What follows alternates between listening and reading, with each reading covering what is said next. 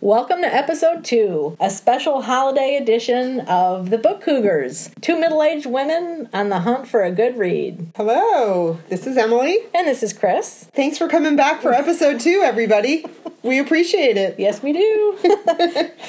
So, so what makes this a special holiday episode? well, today, what we're going to do, instead of doing all of our segments like we told you about in the last episode, which was our first episode, uh, today we're going to talk about our favorite reads of 2016 and then offer some bookish holiday gift ideas. So, what we're going to do is we each chose 10 books, 10 of our favorite reads of 2016. Right, they're not necessarily books that were published in 2016, but books that we read in 2016. 2016. And, you know, I actually have a, quite a few that were published in 2016, which is odd for me, but it- it's been a really great reading year. Good, good. It's funny, I have to say, I track my reading on um, Goodreads Reading Challenge, and I ironically met my 52 book challenge last night. Nice. when Congrats. I closed the cover of the Amy Schumer, um, uh, what was it called? Girl with the Lower Back Tattoo, Amy Schumer's memoir ish. It's not really a memoir, kind of a memoir.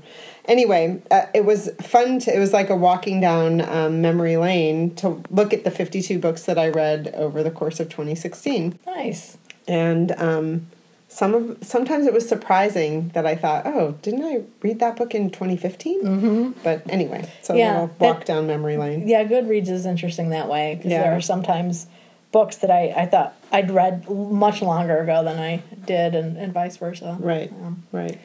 All right. So yeah, my my books. I have ten books. Emily has ten books. I didn't put mine in any order of this is my absolute favorite, and kind of actually went through my Goodreads list too. Yeah, I didn't do an order either, so Mm-hmm. I, I just have them listed as the 10. I didn't alphabetize them or put them in from top to, you know, I, I didn't do any of that. I did find that it was hard to pick 10. It really was. Yeah. Yeah, it was for me too. It was a really good reading year. It's one of my best. I guess one of my yeah one of my best reading years in a while. It seems. Oh, that's great. Even So- though 2016 sucked in a lot of other ways. Um, See, a lot of people said that. I hate to be, you know, self indulgent. It's actually been a very good year for me personally. Right, yeah. Um, moving here has been great, and it's, um, you know, there's been a lot of new, interesting things in my life. But, um, but I know a lot of people have Oh, would like to kiss this year goodbye. Yes, so. yeah. It's it's been a good year for me too. I sadly, well, I happily can't Yeah. complain. Yeah. So, Yeah. all right. So, uh, top tens. You want to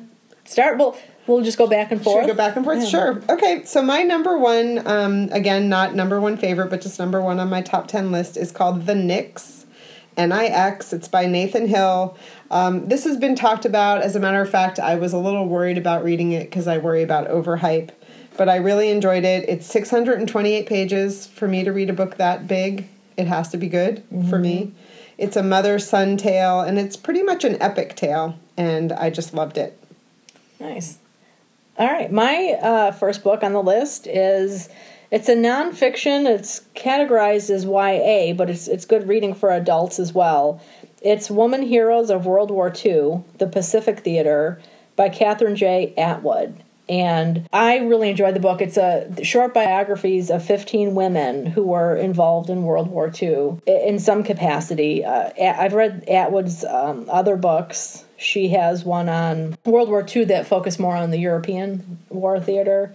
Uh, but this is women from China, the Philippines, Singapore, Dutch East Indies, uh, Japan, specifically Iwo Jima and Okinawa, and and what they did, who these women were, how they got embroiled in the war effort, some willingly, some not so much, and you know, really good tales of survival and espionage and. Wow. I enjoyed it very much. So, great recommendation uh, for folks who are looking for books to commemorate Pearl Harbor. Because actually, well, today's December 6th, we're recording, and tomorrow, December 7th, is the 75th anniversary of the bombing of Pearl Harbor. Oh, wow. So, Wow. this, if you're, if you're looking for reading uh, or anything for your classroom or to help educate your kids about that time period, this would be a great book. I also like reading YA history books.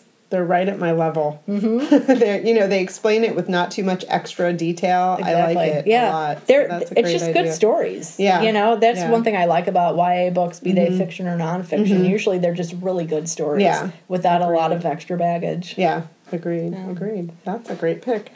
My second book is a book called The Door by Magda Szabo, S Z A B O.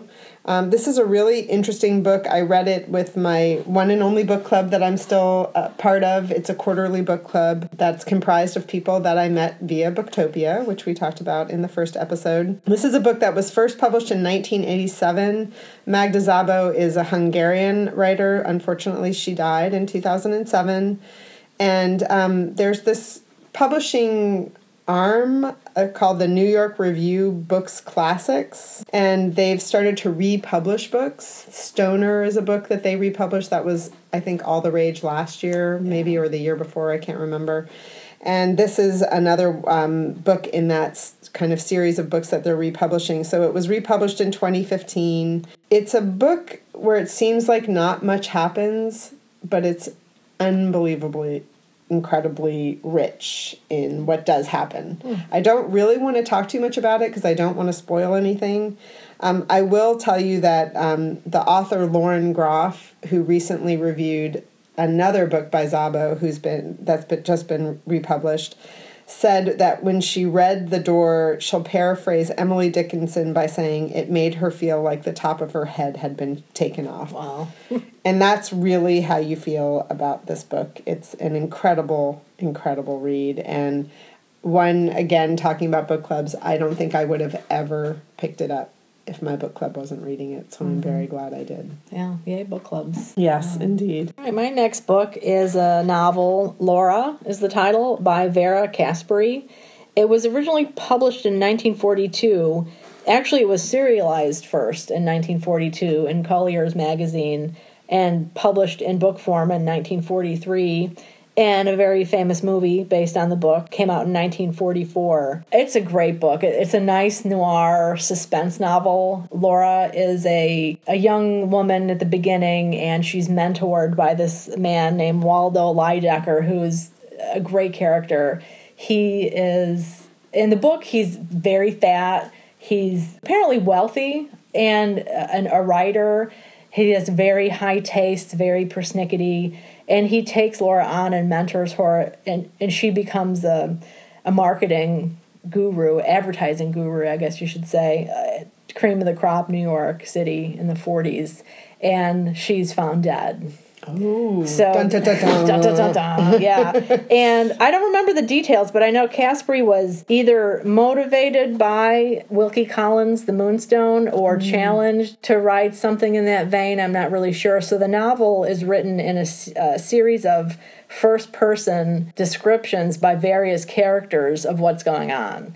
So you have Waldo Lydecker, you have the detective, uh, you have other characters talking about what's going on, which is how The Moonstone was written as well. So it's a great book and a great movie as well. Oh, great. Yeah. I like books and movies going together. Mm-hmm. So, my third book is an unusual book to appear on my top 10 for a year because I have suddenly this year become very interested in poetry. Interesting. I don't know if it's something about sitting at a window and looking out at the water. I'm very much more in touch with my environment and looking at the trees and the birds. And so I got out Mary Oliver's book of poems, Felicity, and was in bed one morning and started it and couldn't stop reading. I read it from cover to cover, which oh. any poets out there would probably scoff at and say that is not the way to appreciate poetry. but I did appreciate it that way, and um, I just love Mary Oliver. She has a new book of essays out, which I have not read. Um, I'm sure they're fantastic, and um, if anyone would like to send me a holiday gift, I would love to receive that book. Rachel and Jacob, are you listening? Nice. All right, my next book on the list is a novel called Homegoing by Yaa Gi- Gyasi, I believe is how you pronounce her name. This just came out this year, and it's a very powerful story. This is her first novel, and I, I think for a first novel, it really blew me away. It's the story of two sisters, two half sisters actually, in Ghana in the 1700s who are one one sister becomes they never meet they don't know about each other but one sister marries or is married to the white governor he's the mm. governor of the white palace that where the slaves are taken and put in the dungeon before they're taken on the ships.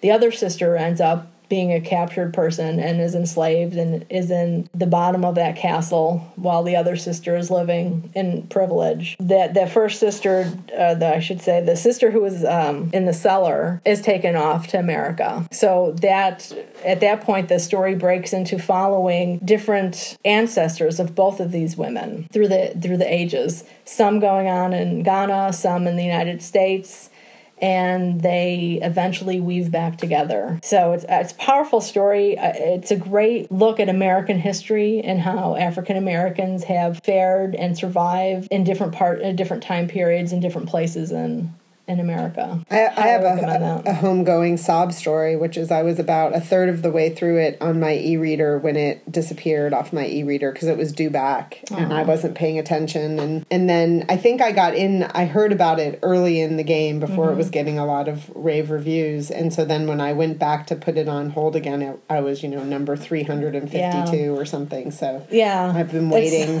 six months to get it back. I still haven't. So I I took it out of the library. and checked the hardcover out, and I did. I, I actually put in the request for it the day that I saw Book Pages magazine, the freebie, and it was in Mm-hmm. There. It was like the librarian put that magazine down, and I picked one up and put it on hold right away. So I kind of got lucky in that regard. Yeah, I need to get it back. I was really enjoying it at the time. So, um, number four for me, I cheated. I put two books. I'm already a cheater. um, there are two memoirs. One is called Keeping the Feast by Paula Butturini. This is a, a book that was published a long time ago, and it's a book, Chris, that I got when you and I went to, is it the Book Barn? The place with um, And like Niantic, 10 different buildings? yeah, yeah, the book barn. Um, I am a sucker for anything food related in the book world and food memoirs. I particularly like. I like fiction with food in it as well. And so this is a story. Paula Butturini uh, is a journalist, and her husband was also a journalist, and he was a journalist in a war torn country and suffered a severe injury because he was shot and pretty much left for dead. And so um, the story involves their love of Italy, which I believe is where they first met, and they go back to Italy, and they he recovers, and they you know kind of um, just bring him back to life, really through food and friends and and love. Um, and then the other book that I snuck in here under memoir is When Breath Becomes Air by Paul Calam Kalanithi, I think is how you say his name. And um, this is a very very sad memoir about a doctor who discovers that he has cancer and he had always wanted to be a writer. And so while he is suffering from cancer he starts to write his memoir and throughout the course of it he comes to realize that he's not going to survive and it's a beautifully written book and he's young. I want to say he was in his 30s and so it's just of course tragic as well. Um, so keeping the feast paula butturini and when breath becomes air by paul kalanithi Uh, my next book on the list is another novel. It's uh, the title is Shelter, and the author is Jung Yun, I believe is how she pronounces her name. She was a Booktopia author this year, and Shelter is her first novel. It is the story of uh, mainly a, a guy. Um, Kyung is his name. He's a thirty-ish. I think he's actually thirty-six. He's a bio professor. He's in a. He's married to a woman. He he's Korean or Korean American. He's married to a woman who's Irish, and his parents are living in the same town. Successful, wealthy. Father's a professor and does his research has made millions for the university, and they're very successful.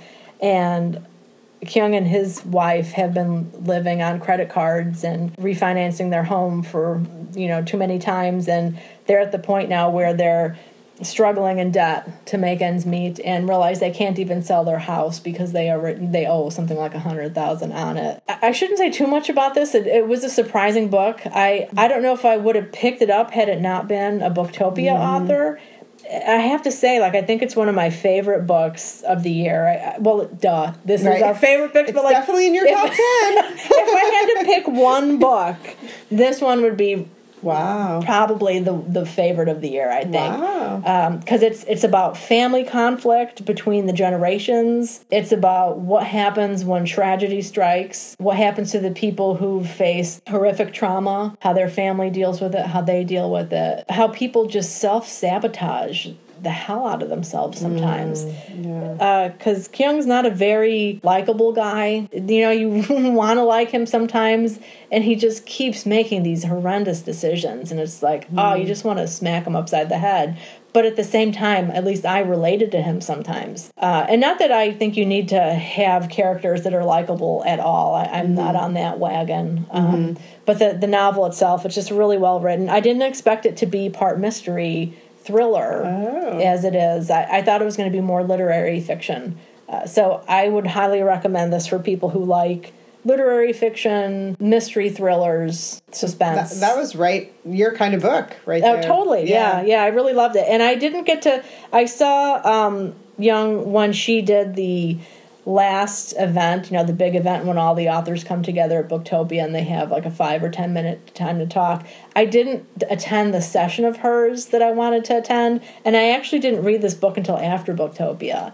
And uh, I saw her at one point. We made eye contact and kind of like smiled at each other, but I was on my cell phone out front. Uh, so now I kind of kick myself that I didn't have the book read beforehand or attend her session because I would have loved to have, you know, the intimacy of a, an event with her. So, Do you, did you say this was a debut? yes, it's her debut novel. So maybe She's, we it should just keep- came out this year, 2016. So let's keep our eyes on her. Maybe, Yeah. maybe she'll pop up again with another book, and Yeah, we can go hopefully she one of her will. She is. She just took a new job. She's a assistant professor of English at Georgetown now. Oh, okay. Before she'd been teaching somewhere in Massachusetts, I believe.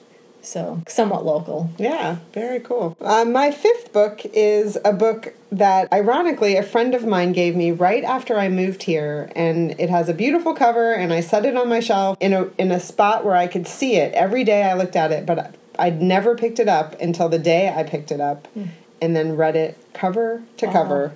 And it's called A Gift from the Sea.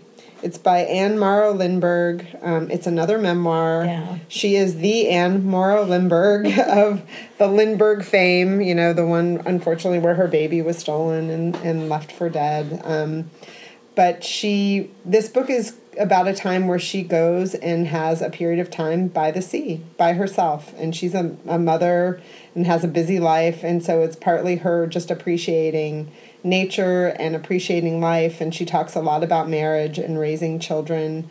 Um, I wish I could read you some passages. It's the first book I can remember, maybe ever, actually, that wasn't a textbook, that I took a pen out, wrote all over it, dog eared it. I mean, it just really spoke to me. And recently I lent it to a friend, which I'm a little nervous about now because I'm desperate to get it back. It's it's one of those books that I feel like those passages that I marked up I want to read every once in a while. Um, it would make a really beautiful gift as well because um, it's been republished so many times with different introductions and different covers. The cover for mine is really beautiful, and interestingly, the introduction in mine was written by her daughter, who is now probably in her sixties. I want to say so. Um, so that was a really beautiful part of it, also. So, a gift from the sea, Anne Morrow Lindbergh. Yeah, that I read that years ago and I loved it. I couldn't uh, tell you many details about it, but I remember really loving it.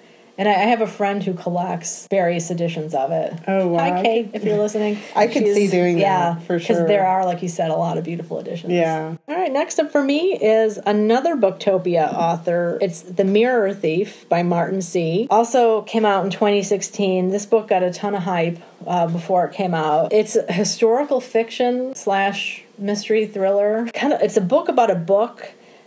Venice is involved. It's it's three time periods and three different Venices. It is Venice the town. There is Venice Beach, California, and then there's I think the Venetian in Las Vegas. Through Oh. time with different characters, but it, it, it's all about this one book. I really enjoyed it. Um, it's also his first book. He's a Chicago guy too, so that was kind of cool. And his Booktopia event was his very first author appearance. Appearance because the book uh, came out. I think it came out a week after Booktopia, but they let Booktopians have an exception to buy it earlier. Oh, a little so he was there, yeah, sneak a little sneak. So That's cool. it's a big, thick book, and one of my favorite marine fictional characters of all time is in that book. So, hoorah, Marine Yeah. Corps.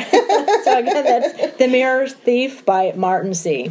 Excellent. My uh, book number six is a book that I came across when I went to the Newburyport Festival in Newburyport, Massachusetts. For the life of me, I cannot remember what month that was. I, I think it was in the summer. I want to say maybe August. Um, the book is called Dirty Love. It's by Andre Dubus III of um, the author of House of Sand and Fog, if you've ever heard of that book, and the book Townie. Both of those have been made into movies. This is a book of essays. They're all about love and infidelity. When I closed that book, I thought this is one of the most well written books I've ever read. Hmm. Wow. Just really well written. He also is a very handsome chap. I always joke when you go to these literary festivals or book events like Booktopia, there's always, you know, the obligatory handsome man in a blazer and cowboy boots. And he played that role very well. He's Newburyport is his hometown, so he carries himself very proudly when he's there.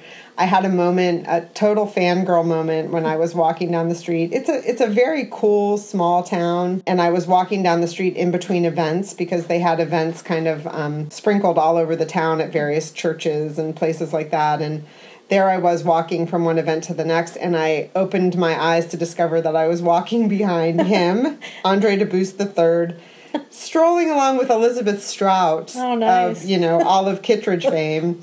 And I just was like, oh my God, I'm walking right behind them. And they're talking about the event that I'm heading to, which they are going to be, you know, the key players at this event. So they're talking about what they're going to talk about.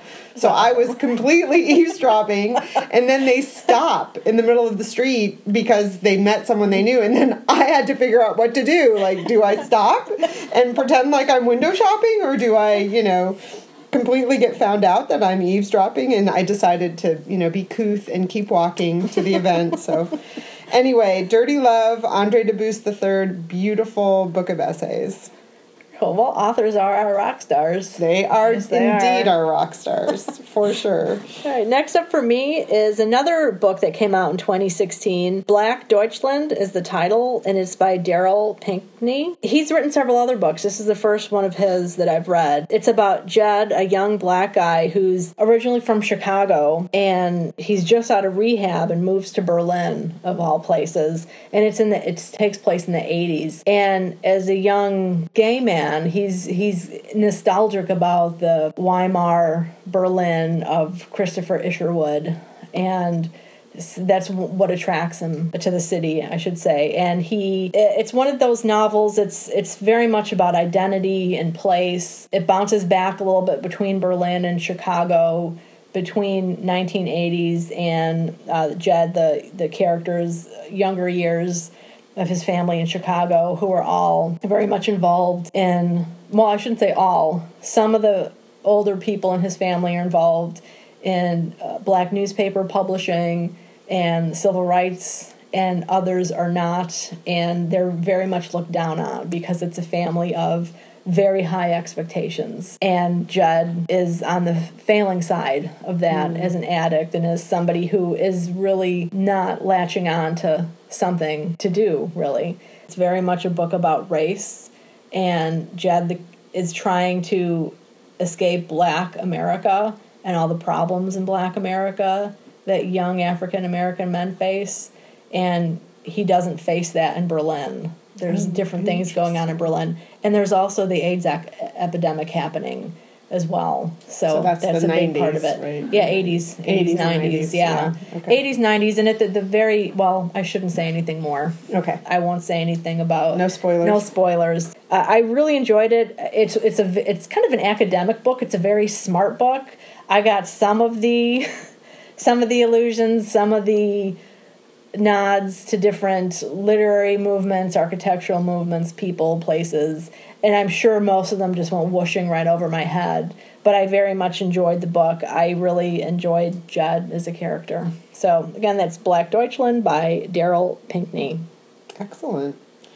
My number seven is a little bit um, of a different uh, kind of a pick in that it's a cookbook. Um, my son Jacob took a class. Um, he just graduated from college last June, and he had his school has a little January term where they take one class that focuses on something, and he took a class where they did a lot of cooking. Hmm.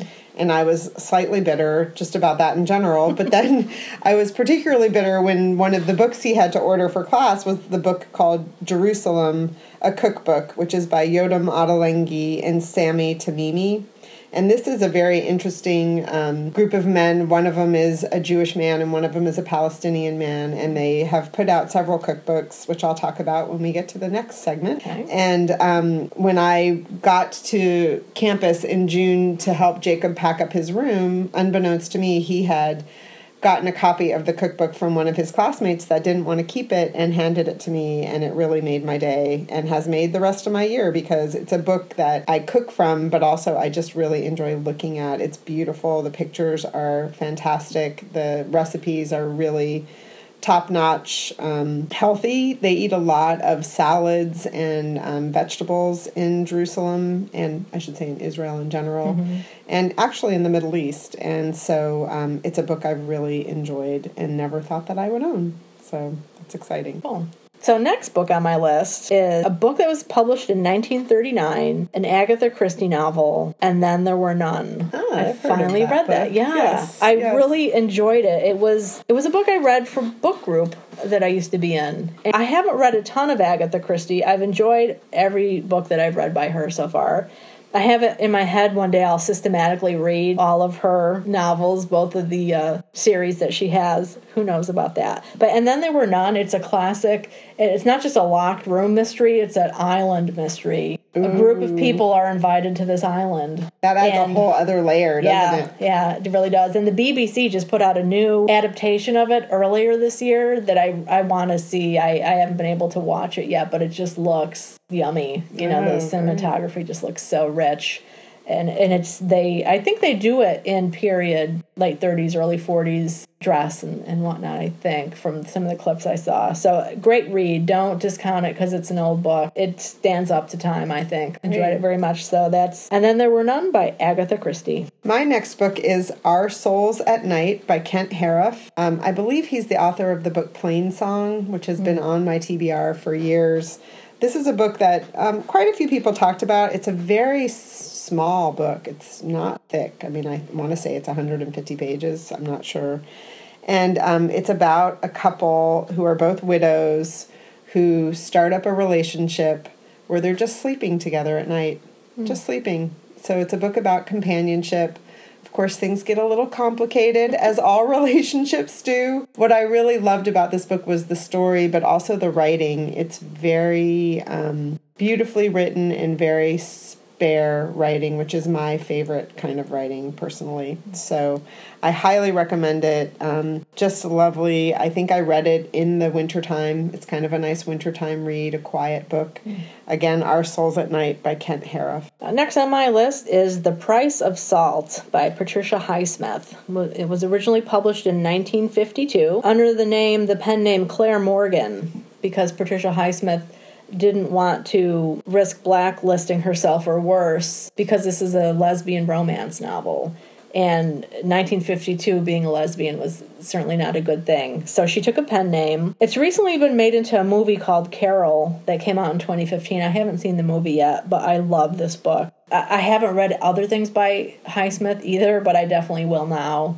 And she's known for great crime writing and and you can see some of that suspenseful tension in some of the scenes of this book it's about a young girl in new york who wants to be a set designer on broadway and her struggle with that she has a temp job at a department store for the holidays and sees carol who is a rich married woman who's sexy and they make eye contact and the rest is history Carol's getting a divorce and they end up on a road trip.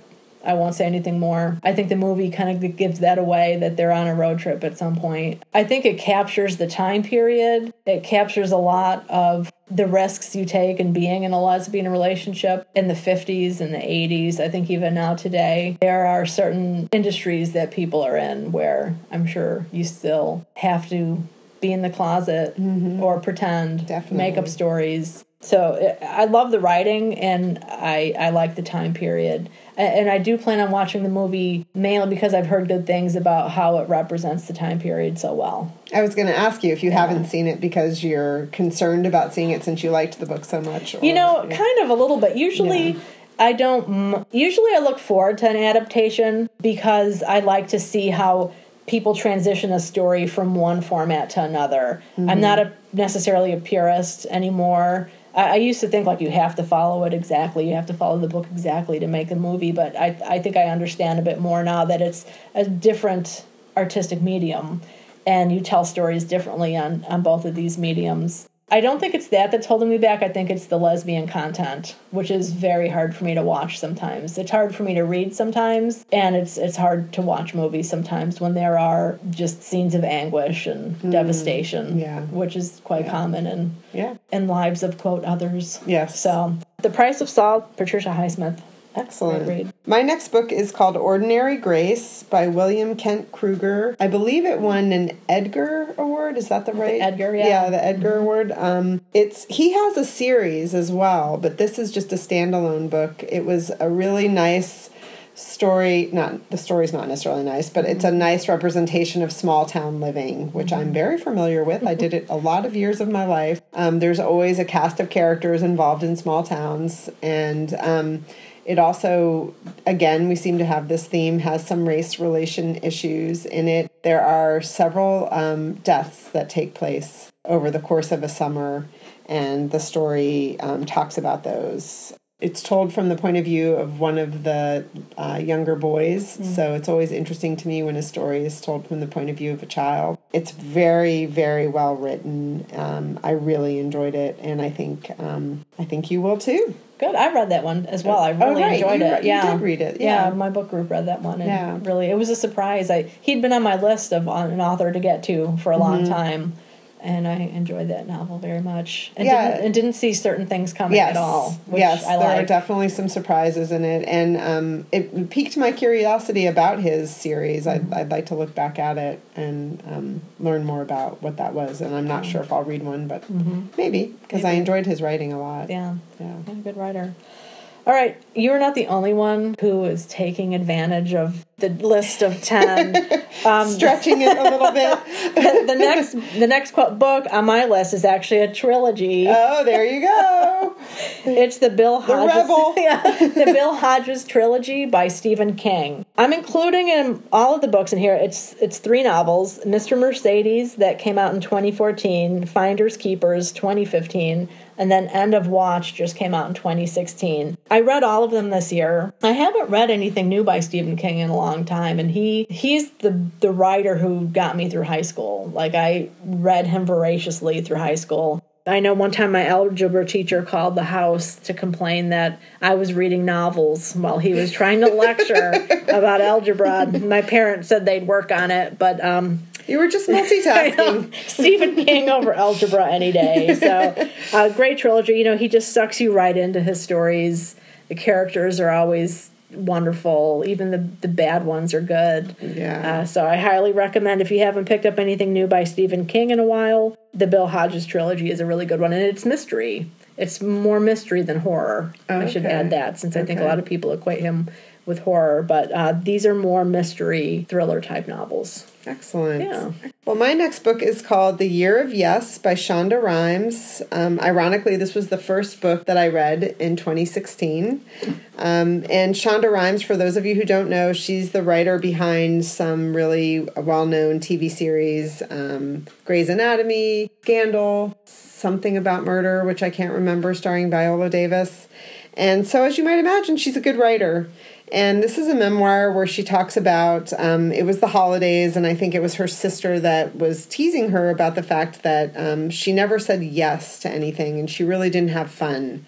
She was always working. She's a single mom of I think four kids, three or four kids, or something like that.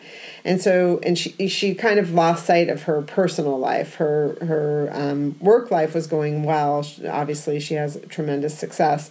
So she decided she would devote the year to saying yes to everything that came across her or came her way. And um, when Shonda Rhimes says yes, it's to things like you know going on the Oprah Winfrey Show or having dinner with the Obamas. It's a little different than if you or I say yes to something.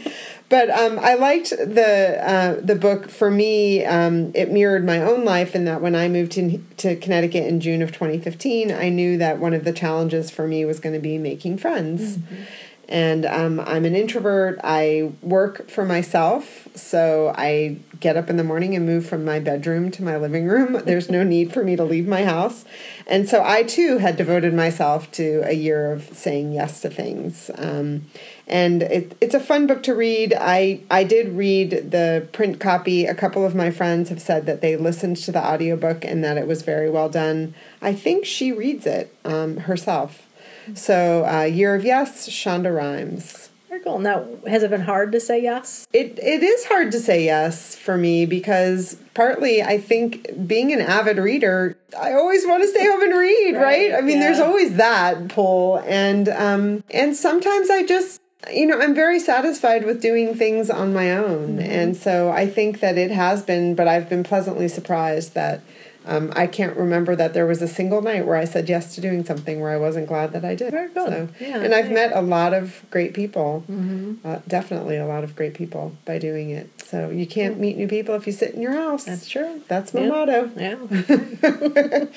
All right. So my last book on the list, uh, last but not least, is A Great Reckoning by Louise Penny her latest entry in her Chief Inspector Gamache series. Another great book. Um, I love Louise Penny. She has a way of writing about the horrors of life and the hardships of life that leave you feeling like that's acknowledged, but there's still so much beauty in the world as well beauty and connection. Uh, so her novels, because sometimes reading a lot of mystery novels, you can really get bogged down in the death and the murder and the horror and the terror and the fright. Uh, she's just such a breath of fresh air, and I know a lot of people have discovered her and are continuing to discover her. And I think it just speaks to the the compassion that she has within her novels. They're just so good. Can't say enough about them. They're each not well. What I like about her books is the the care arc overall it's just really developed wonderfully. It's so intricate, but it doesn't seem that way. It seems like a natural unfolding when you're reading it, but when it relates to something from X amount of books ago, it just it's kind of jaw dropping sometimes. Yeah, I've heard really good things about it. I really have. Yeah. She's a wonderful person. Excellent. I've seen her a couple times at events, and she always does a great event as well. So I encourage you to go see her at an event too if she comes to your town. Excellent. She's also on Facebook. You can follow yeah. her on Facebook. She posts quite a bit, I yeah, think. she posts a, a lot on Facebook. And I know when she first started on Facebook, she was a little unsure about what, you know, how to approach it, but she certainly found her stride with that. And she also does a really nice monthly newsletter. First day of every month, one thing that I can plan on is Louise Penny's newsletter Mm. landing in my inbox. Oh, so it's an email newsletter. email newsletter. Okay. Yeah, she's excellent. She does a great job with that as well. Our top ten reads of 2016. Woo-hoo! Woo-hoo! and the exciting thing for me is, you know, first of all, 2016 is not over, so we still have a few weeks that where we can get some more in, and then we have 2017 where we mm, start all over start again. all over again. Yeah. I love it. Yeah. I have to say one thing I'm surprised about with my list of ten is that I only had one nonfiction on the list where everything else is novels because I, I tend to read a lot of nonfiction. And I had quite a bit of nonfiction for me this year. Mm-hmm. I did read quite a bit. So, but but mine was pretty mixed actually. Yeah. Now that I'm looking it back over, yeah, it was a great reading year. I, I've just it's been one of my best reading years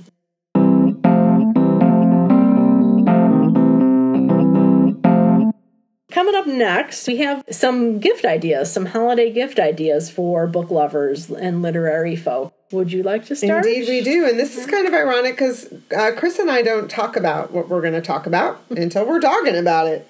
Here we go. And I um, was really interested this summer. I think I already mentioned this in the first episode that we have a great independent bookstore in the town next to us called RJ Julia's Booksellers.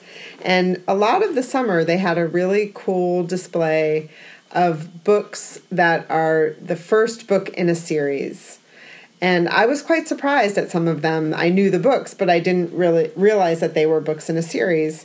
And so my first choice for holiday gift giving this year is actually the Louise Penny series. Um, the first book in the series is called Still Life. I actually was at an event at RJ's last year in 2015 and won one of her books. So it was whatever book came out in 2015.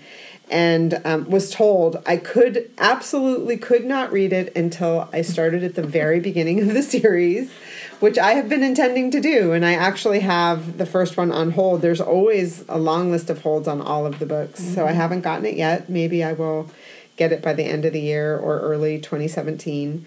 But I think um, starting someone out in this series or really any series that you've enjoyed is kind of the gift that keeps on giving because if they enjoy the first book, then they know that there's more that they can um, read in the future with those characters by that author. So, Louise Penny, Still Life. It's the first in the series of the Inspector, how do you say it? G- Gamache. Gamache Yeah. series. And it takes place in Quebec, Canada. Okay. Great series, Excellent. yeah. And the still life, a lot of people have a hard time getting into still life. We That's should say, heard, yeah. Um, it it took me three time, three efforts to to get into it, and it was recommended to me by my friend Missy, who has never steered steered me wrong with a book recommendation. And uh, other friends started getting in, into Louise Penny and kept telling me I had to read her. And then customers would come into the bookstore and say, "Oh my God, you haven't read her yet. You need to start." So I did. I, I stuck with Still Life and made it through, and then read the second book, the third book, and then by the fourth book, I was just on fire. I went through the books like a wood chipper. Couldn't get them fast enough. I, you know, I read them hardcover, downloaded on my e-reader. However, I could get the next book is how I read it, and just fell in love. It's kind of cool also to enter a series that has so many books already done because when you fall in love with it, there's a ways to go. I think back on, you know, um, my daughter Rachel was the age of Harry Potter as those books were coming out. So she mm-hmm. kind of grew up with Harry Potter and is a huge fan. But the wait, you know, for each of those books to come out was just excruciating. And now I think about the kids, you know, who are starting to read those books today where they just get to go and have thousands of pages of Harry Potter without any waiting. Without it's such yeah. a different experience. Absolutely, it is. Yeah, Yeah. it is. And and to read, I think I read the first seven or eight really quickly like that, and then now I have to wait each year. But it's it's a book that I always buy new. Mm-hmm. I make a day, put it on my calendar, and I will enjoy. And I try to see her too. I try to see her events. You saw her So, this year, didn't yeah, you? I did actually. It came about quite perfectly.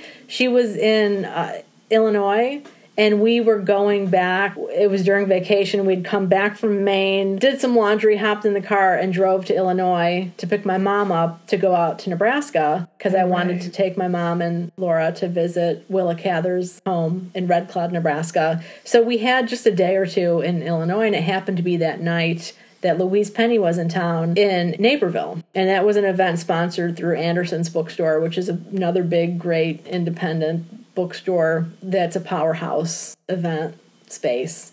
They have her events, Louise Penny's events, and other big authors in local churches or halls so they can accom- accommodate a lot of people. Excellent. So yeah, it was timing just perfect. worked Yeah, out. Yeah. I think I, I don't know. I think she was there Monday and Monday or Tuesday, and we got in like the day before, so it was perfect. I got to hook up with some other friends who are Louise Penny fans and had a good evening. Yeah. Nice, nice.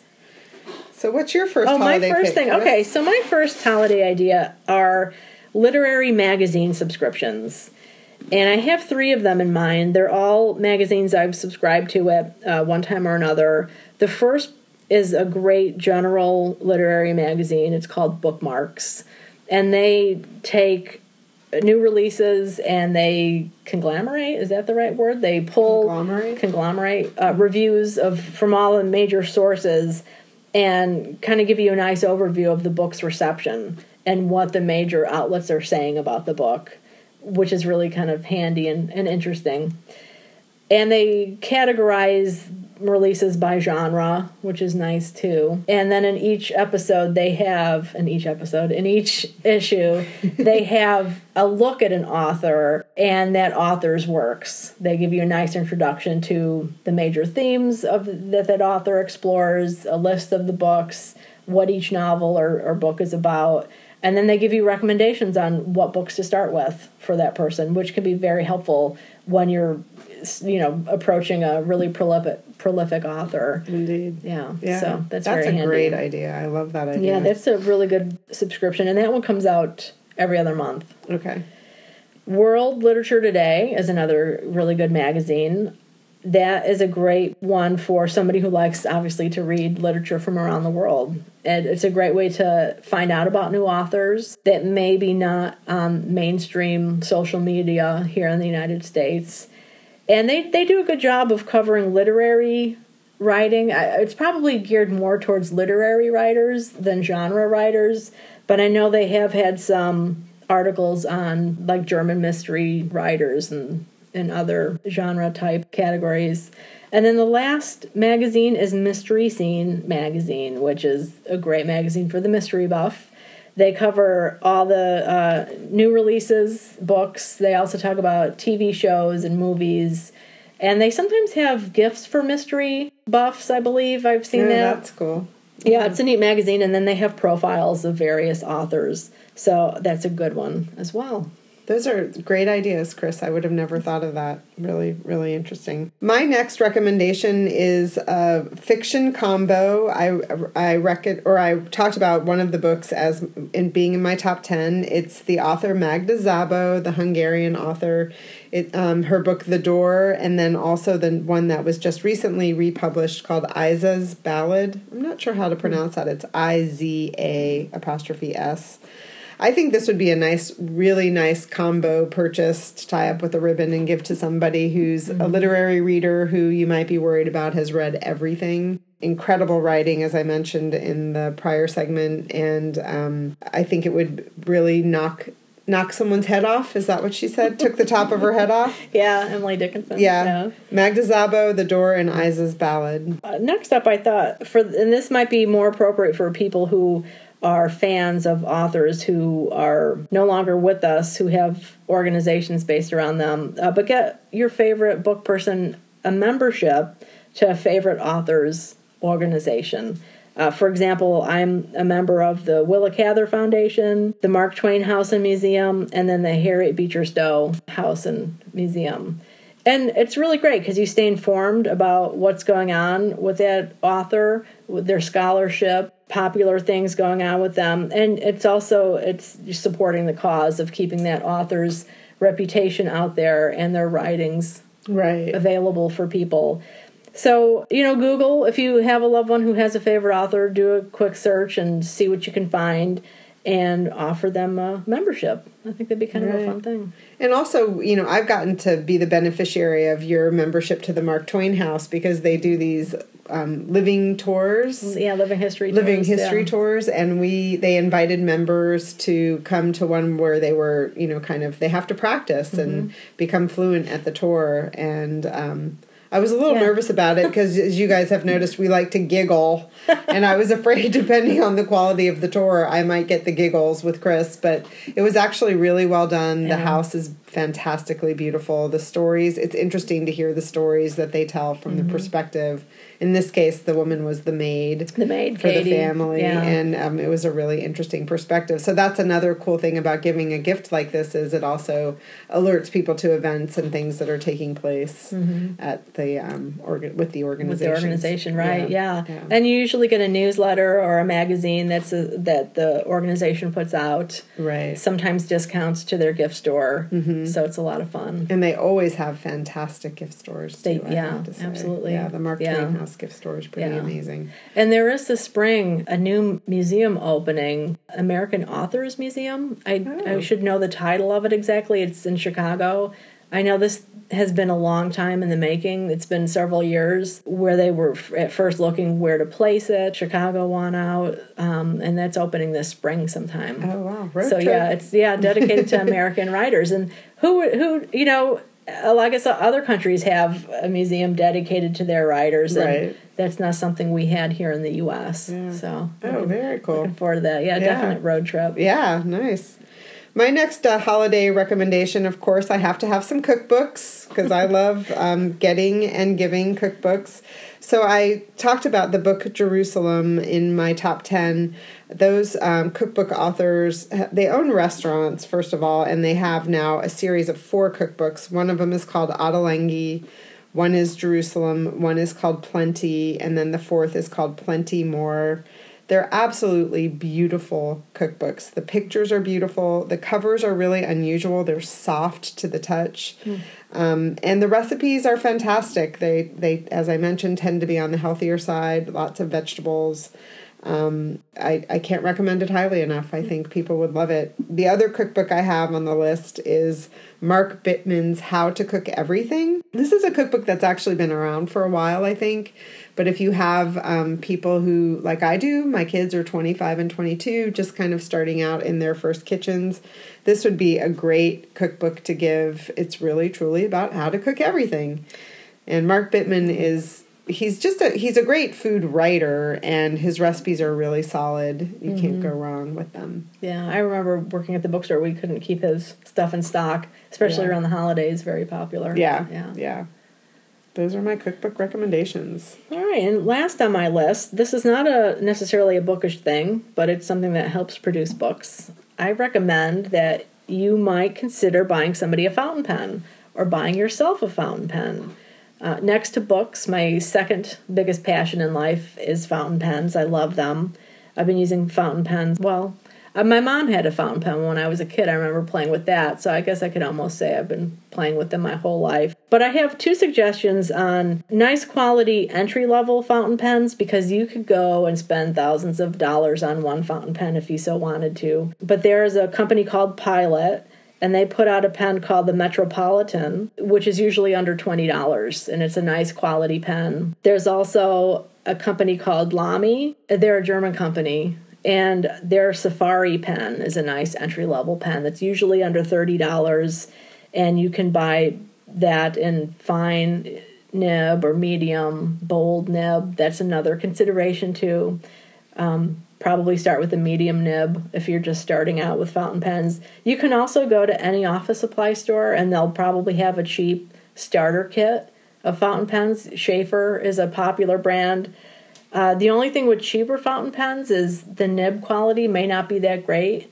And if you find yourself in a situation where you just spent a couple bucks on a fountain pen and it's not comfortable to write with, try different types of paper would be my mm. suggestion because sometimes if the paper's too coarse, the nib won't flow as well. Anyway, I could go on and on. I'll Helpful stop. hints from yes. Chris. um, but one company uh, you could check out, and I think it was Ann Kingman who told me about Goulet pens um, gouletpens.com, and we'll put them in the show notes so you could visit them if you like.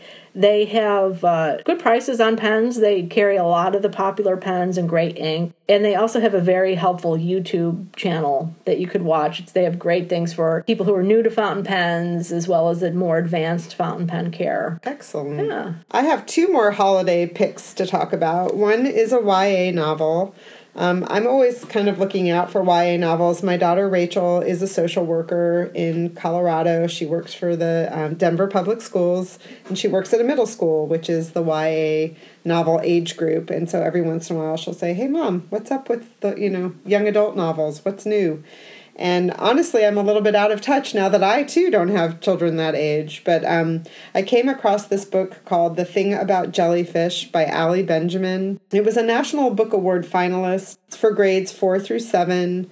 It's a story of loss. Um, I think there's a death of some kind, and this young woman is trying to understand death and the universe, the simple things in yeah. life so um, if you're looking for it has a, it also has kind of a beautiful cover i think it would make a nice gift for that reason um, so i recommend the thing about jellyfish by ali benjamin and then i too love my office supplies i have a great love of office supplies and am never sad if I run out of something and have to make a trip to the office supply exactly, store. Yeah. but when I was um, at Petoskey, I'm sorry, Booktopia Asheville, I was down at the Malaprops um, bookstore, which is a lovely independent bookstore down there.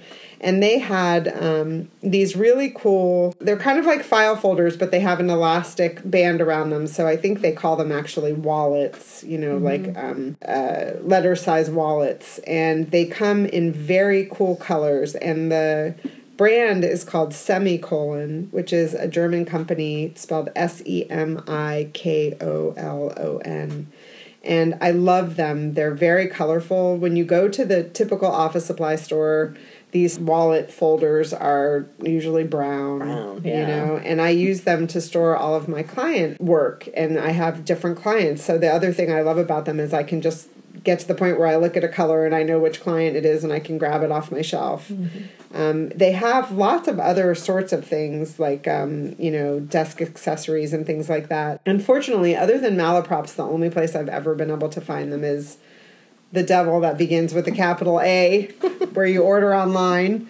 But um, you can just go out on the web and search. Semikolon has a website, and you can see what they have to offer, and then maybe you can talk to your local independent bookstore or give Malaprops a call and see what they have um, for sale.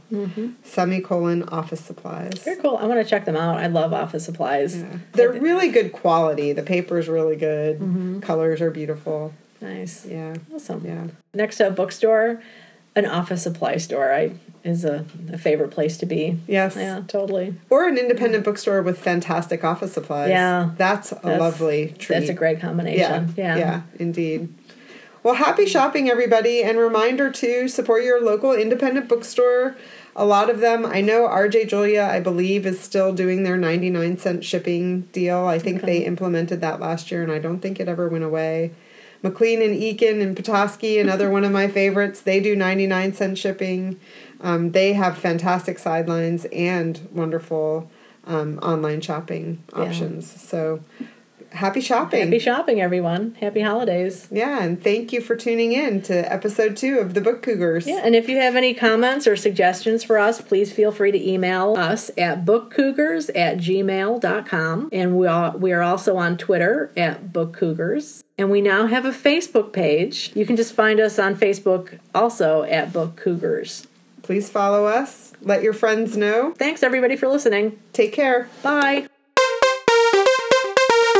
Ring!